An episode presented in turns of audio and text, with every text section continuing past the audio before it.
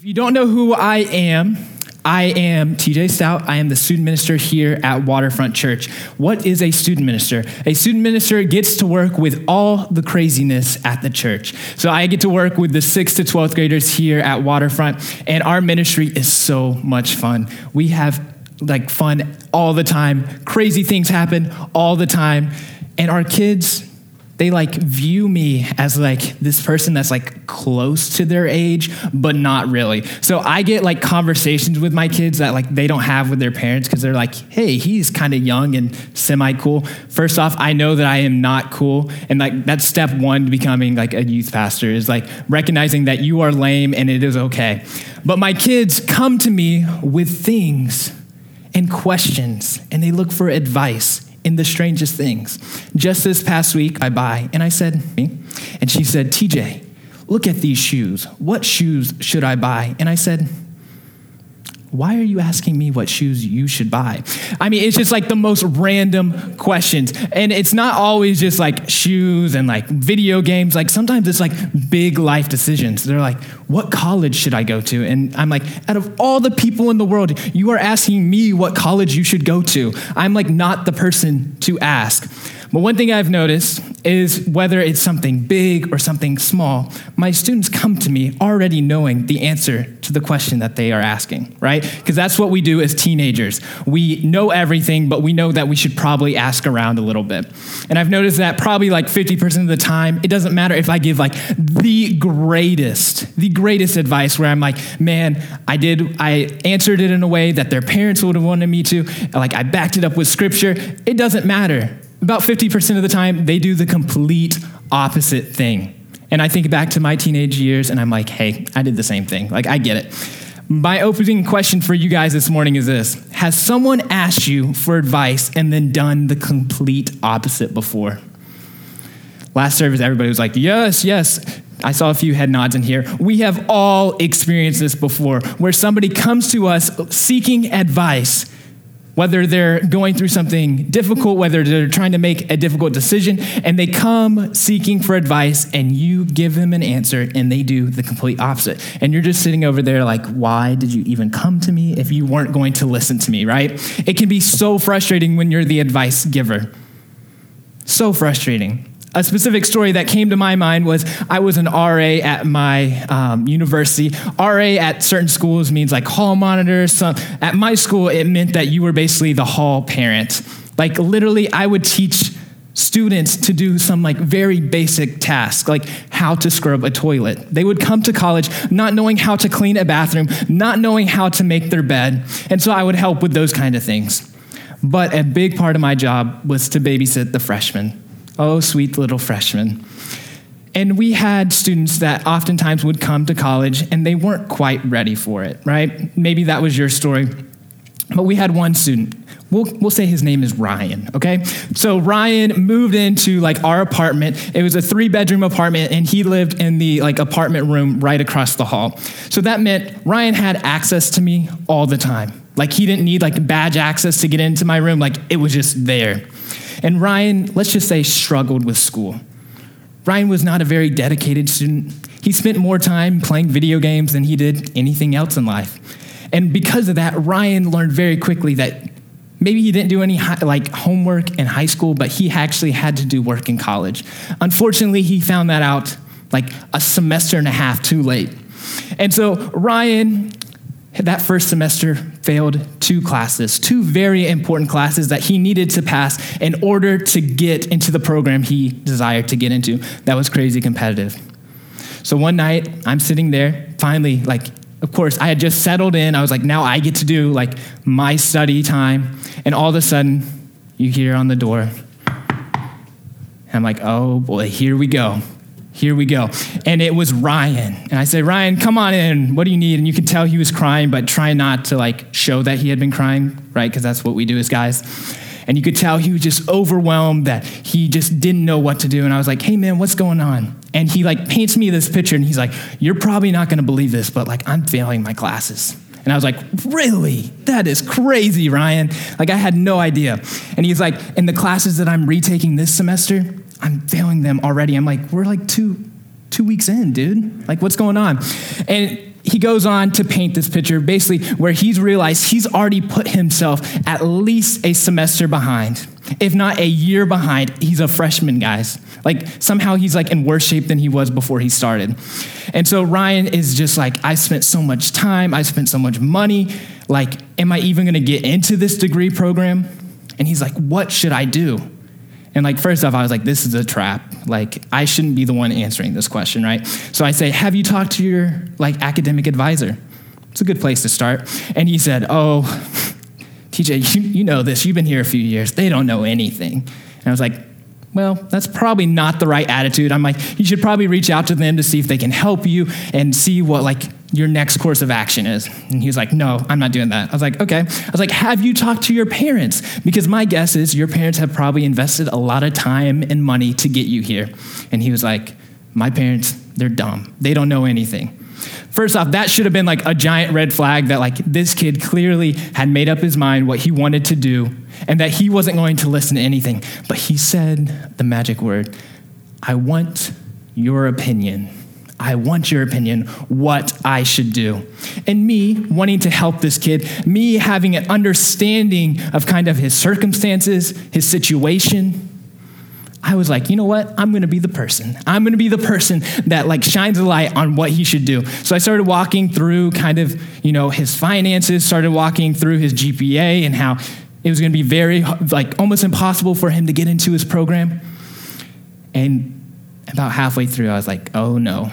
He is not receiving this well. He's not taking any of this advice." And I'm not exaggerating. These were his exact words as he already said a few choice words to me, he grabs the door, and as he's slamming it, because you know he had to make like a big grand exit, as he's slamming the door, he's saying, he said, You're not my dad, and slams it. And I'm like, What just happened?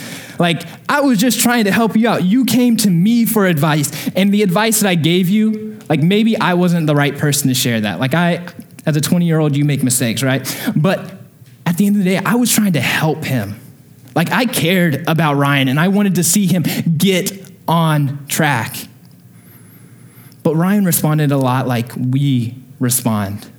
When life is crazy and life is chaotic, a lot of times we get so caught up in our emotions that no matter how sound, no matter how good the advice is, we become deaf to it. We don't hear it, we don't receive it well. A lot of times we get like very defensive. I'm sure you can think of a time in your life where you were told something, when you were given advice, when somebody tried to point you in the right direction, and you immediately like put up a wall, or maybe you slammed a door and yelled at somebody that they, they weren't your dad, which is super weird, first off. But we have all done this. There's something in us when our heart gets racing, when our emotions get built up, where we get defensive, and sound advice and wisdom we don't want to hear it, we don't want to receive it. Last time I spoke with you guys, we started this series in James, which we're going to continue today. If you don't know anything about James, I'm going to give you a really, really quick recap. James is written by James. James is the half brother of Jesus. If you didn't know Jesus had half brothers, now you do. And one of them is named James. James is, this is honestly one of my favorite New Testament letters. I love this one, and I love it so much because you can only think about what James's life was like, right? Can you imagine being born into a family and they're like, yeah, your older brother, he's fully God, fully man. And you're like, what? Jesus? Like that guy? And that, like, I would be so confused. And that's where James was at. James heard about who his brother was. He probably heard the account of how his mom got pregnant with Jesus, all these things, and he was like, I don't know, that's Jesus, my brother. And so for a long time, he doubted who Jesus was. He doubted that he truly was the Messiah, and he spoke out against it. It says in different places in the New Testament that James thought Jesus was crazy, which I think is understandable, right? But then it all changed. After seeing Jesus' ministry, seeing him killed and come back to life, his resurrection, he began to become a Christ follower. He laid it all on the line to serve his brother. As I mentioned last time, he didn't just like say that he was a Christ follower, he lived it out. He became one of the pillars in the church of Jerusalem. He helped the church grow He got to share what he had learned from his brother with, with what he learned from his brother with the church. And he began to just have such a big heart for those Jewish believers, those that have converted to Christianity. But then in the Roman Empire, persecution broke out and Jewish believers were scattered all amongst the Roman Empire. And so he is writing this letter to those that are experiencing persecution, they're experiencing hardship. And he's writing this, this letter and saying, Look, I know you are navigating difficulties. I know that things are difficult right now. I want to help you. I care about you. The way that I wrote this, or the way that I described it last time, it's like a father writing a letter to his child that he cares about so, so much. James wants to see them navigate these hardships, and, and he writes it in a very practical and easily applicable way. Today, we're going to be in James 1, starting in verse 19. Before we jump into there, our million dollar question for today is this What can, and I would say should, we do when life gets crazy? What can we do when life gets crazy? Many of you are like, life is crazy right now. I think if we were to describe 2020 in like one word, it may be crazy or insane or wild, like out of control. So many things are out of our control. And maybe right now you see your life is kind of like this chaotic mess where there's so much uncertainty, there's so much doubt. And James is writing to those that were experiencing some of the same things uncertainty, doubt, scared for their lives, didn't know how they were going to get their next meal. So I think this is very applicable to, to us today. Let's start in verse 19. My dear brothers and sisters, we take note of this. We're going to stop right there, which I know you're like, why are we stopping already? But my dear brothers and sisters, do you get what James is trying to do here? He's addressing his audience and he's saying, Look, my beloved brothers and sisters in Christ, I care about you so much. I know what you're going through right now. I know that it's hard. I know that it's not easy. But I want you to pay attention to this. I want you to get this. You see, when we go to people for advice or they come to us trying to give advice. And our world is crazy. Like i said we get defensive. And here i believe james is trying to break down some of those barriers. And he's trying to say look i'm not coming to you from a, pra- a place of pride. I'm coming to you because i care about you because i love you and i want to see you succeed. I want to see you seek christ in the midst of all of this craziness. Let's continue reading my dear brothers and sisters, we take note of this. Everyone should be quick to listen, slow to speak, and slow to become angry, because human anger does not produce righteousness that God desires. So we're going to look specifically at like 19b. So everyone should be quick to listen, slow to speak, and slow to become angry. What I love about this right here is this applies both to human relationships and also our relationship with God. And I'll explain that just a little bit going forward. But the first thing I want to point out, or that I think stands out, we are terrible at listening. What do I mean by that? So I was trying to think of what we do here in DC. And like we did this a little bit like other places I lived, but like in DC, this is like the most thrown around phrase in the world. When you see somebody that you haven't talked to or caught up to caught up with in a long time, what do you say? Hey, we should grab coffee sometime.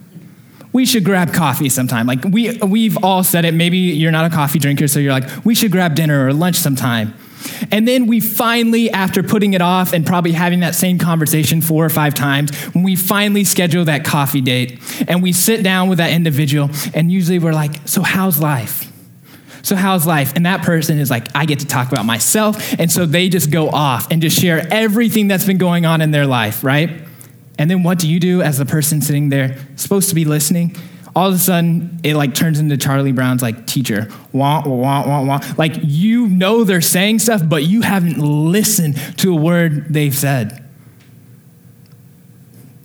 I know like there's times like I'll be sitting there with my wife and she'll say something and like I am so preoccupied in my mind with like what my how my fantasy team's doing, things at work. And like I she'll be like, Did you hear anything I said? I'll be like, Oh yes. And she'll be like, What did I say? I'm like, I have no idea. Like, we all do this. I think, especially when life is crazy, our brains are moving so, so quick that we don't slow down and truly listen. We don't comprehend what people are saying to us. We just get so caught up in the emotions. I'm going to tell you a story, and if my little sister is watching this, I'm so sorry that I did this to you. My sister is the youngest of six kids. She is seven years younger than me, maybe six, I don't know, terrible brother moment right there.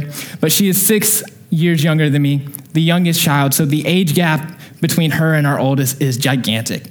And any younger, like youngest children in here? Anybody? A, few of you.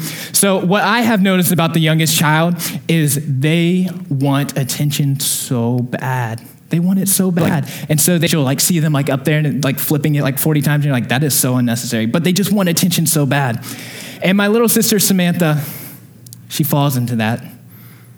And her thing is talking. She loves to talk, like, loves to talk. So, like, now when I call her, I'm just like, I can't have anything else on my schedule the rest of the day because I have no idea how long this is gonna go. But as kids, I would just ask basic questions like, hey, I heard you went to Target today. Like, how did that go? And she would walk me through every single step. She'd be like, Well, you see, when we got there, there was an open parking spot on like the third row, like second spot on the right. So it was a really good parking spot. The car next to us was blue. I think it was a BMW. Like it was so beautiful. Like I would love to get a BMW like that one day. And then when we went inside, like I saw this shirt that I really liked, but I didn't really like the buttons on it. And she just goes into so much detail. And I'm like, I just want to know, like, what did you get? Like, I didn't know everything, didn't want to hear everything that you looked at or everything that came to your mind. Like, I just wanted to hear the very basic things. And I would literally tell my sister this. I would say, Samantha, stop talking. Samantha, stop talking. Like, it's a running joke in our household. They're like, you remember when you used to tell Samantha to stop talking all the time? Like, terrible brother. I feel so bad about it. But if we're being honest, a lot of times we have that thought when we're around people. Hopefully, you never say that to an individual. You're not like, stop talking. Like when you go get that coffee, you're like, stop talking. I, I can't, he- I don't want to hear you anymore. We're terrible at listening. And that leads us to the second thing that stood out to me is we love to talk. We love to talk. And you can't be an effective listener if all you're doing is talking. Like you just can't be. I remember I w- took a counseling class, and like they were like, "What is one of the biggest reasons that marriages fail?" And it, like a big thing was communication. And this like guy that has like every degree in the world, he's got like so many doctorates. Like one of the, the thing that he is known for, he's written so many books, is there's like this little like I guess thing that he puts on the table between couples. And it basically just says, You are the talker and you are the listener. And he makes couples go sit down and they have to use this like thing and they flip it around when their times change. And he's like, because we all want to talk, we all want to share, but we don't want to listen. And what does that cause? That causes tension in our relationships. Because when we don't feel like people are truly understanding what we have to say, we get really, really frustrated. And I think the same is true with us and God. We may know a lot about God. We may know what we should do in the midst of craziness and chaos. Maybe you've grown up in church and you're like, look, I can give you the blueprint on my next steps to help me get back on track. And we may say, God, like, I know I should do this, I should do this, I should do this. And we're all talk. We're all talk. We don't put any of it into action. Or we're so busy. We're so busy that we never take the time to truly listen to Him and to find that wisdom and that insight, whether that's from godly individuals or whether that's from God's Word itself. So when we fail at communicating, whether with God or with man, anger stirs up, frustration stirs up we get hot headed our emotions overwhelm even more so, and it leads us to slamming our doors and saying, You're not my dad. When we don't slow down and seek God, it makes things worse. So, what can we do when life gets hard? First one is slow down and calm down. Don't tell people to calm down, that's really bad. Don't do that. But that's what we need to do. That's what we need to do. Sometimes we just need to take a deep breath. We need to take a step back. We need to let our heart stop racing so much. And we just need to get a proper perspective. Lord, we need to begin to prepare ourselves to truly hear from the Lord. My question for you is Do you spend more time talking about seeking God or actually seeking Him? Do you spend more time talking about seeking God or are you actually seeking Him? You may know what you're supposed to do, but are you doing it? Or are you just saying, I know I need to do this, and then you just leave it there? What can we do when life gets crazy? Slow down and calm down. The second one, and man, this one is heavy. No matter who you are, this next point is heavy. Humbly approach the word. Let's continue our reading. Verse 21 Therefore, get rid of all moral filth and evil that is so prevalent, and humbly accept the word planted in you, which can save you. So, James, up until this point, he has talked about the importance of when we're going through trials, when we're going through hardship, that we should seek godly wisdom. And we can gain that from a few different places.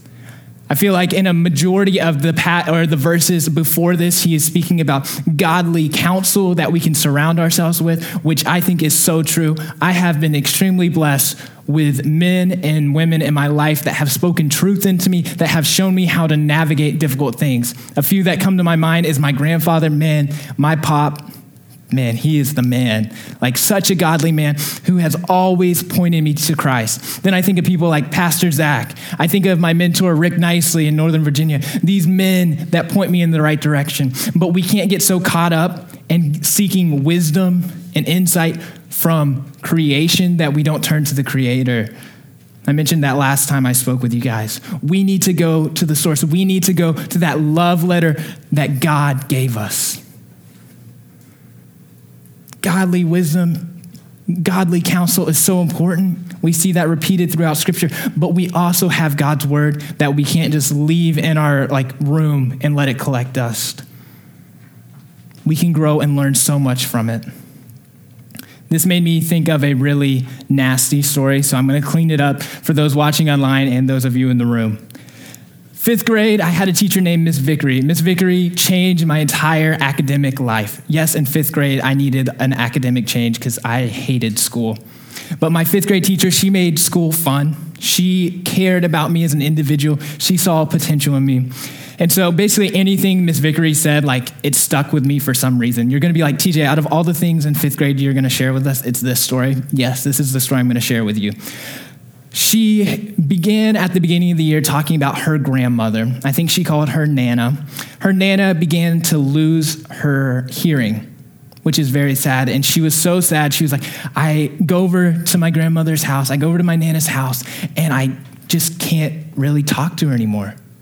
Like she can read my like lips a little bit, but she just can't hear me anymore. And like I was thinking about like my nana and I was like, if I couldn't talk with my nana, like that would be devastating. Like I love my nana. And so that really like connected with me. And so I would ask her all the time, I'd be like, how's Nana?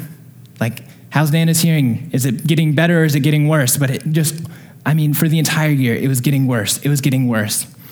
And like it broke my heart. And then one day she like bust in on Monday and she was like, You'll never guess what? And I'm like, What? I don't know. And she was like, Nana's hearing is all better. It's fixed. And I was like, fifth grade, I was like, how does that work?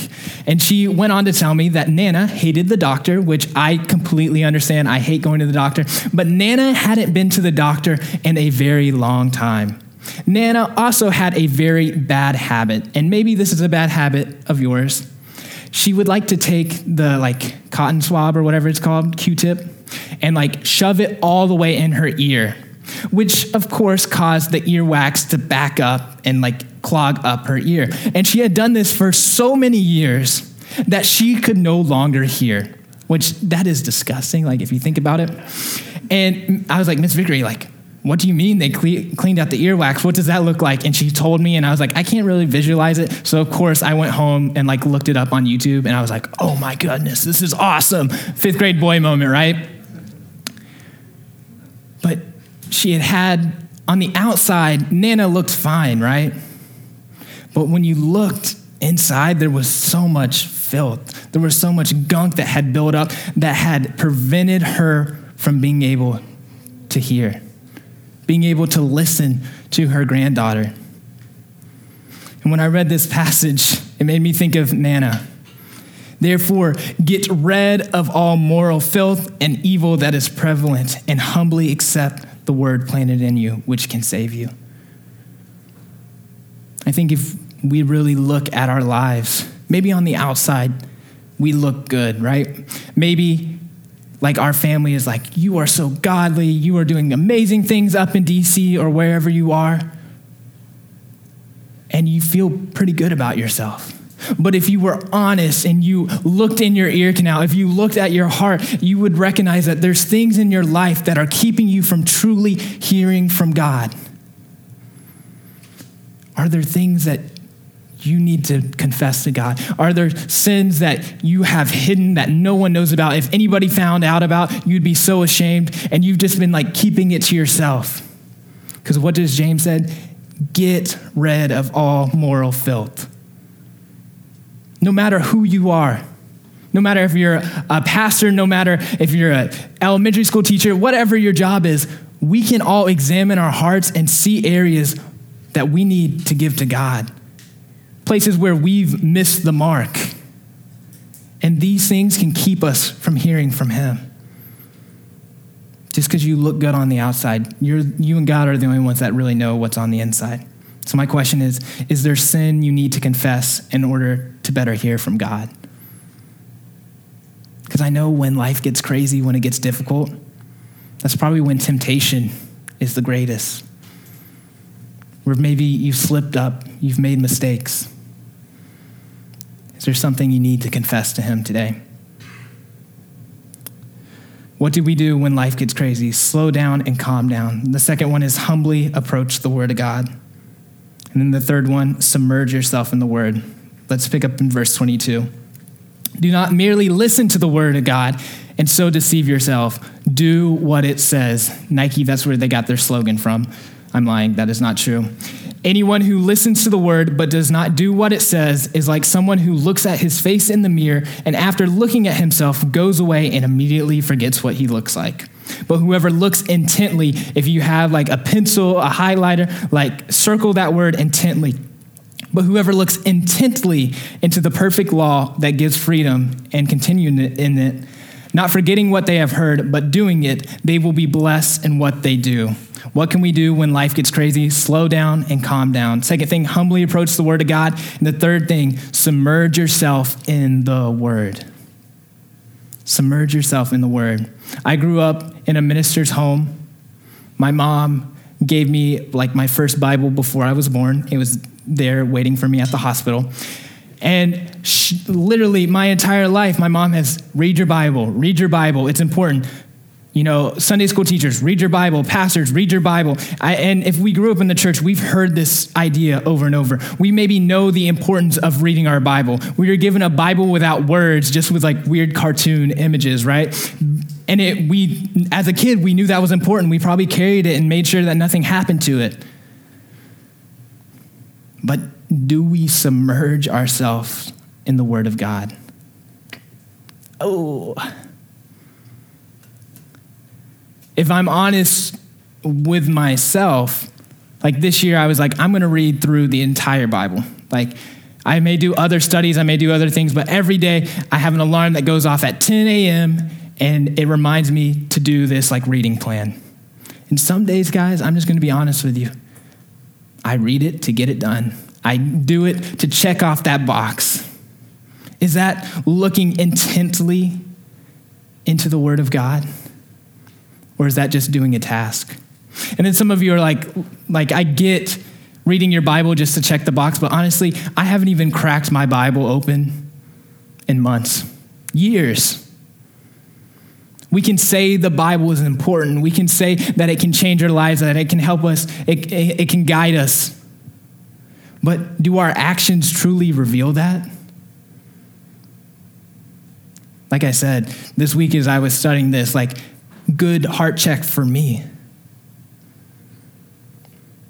It reminds me of a passage that many of you have memorized if you went through Strand. All of you, if you went through Strand, should have it memorized. And that's Psalm 119.11. I have hidden your word in my heart that I may not sin against you.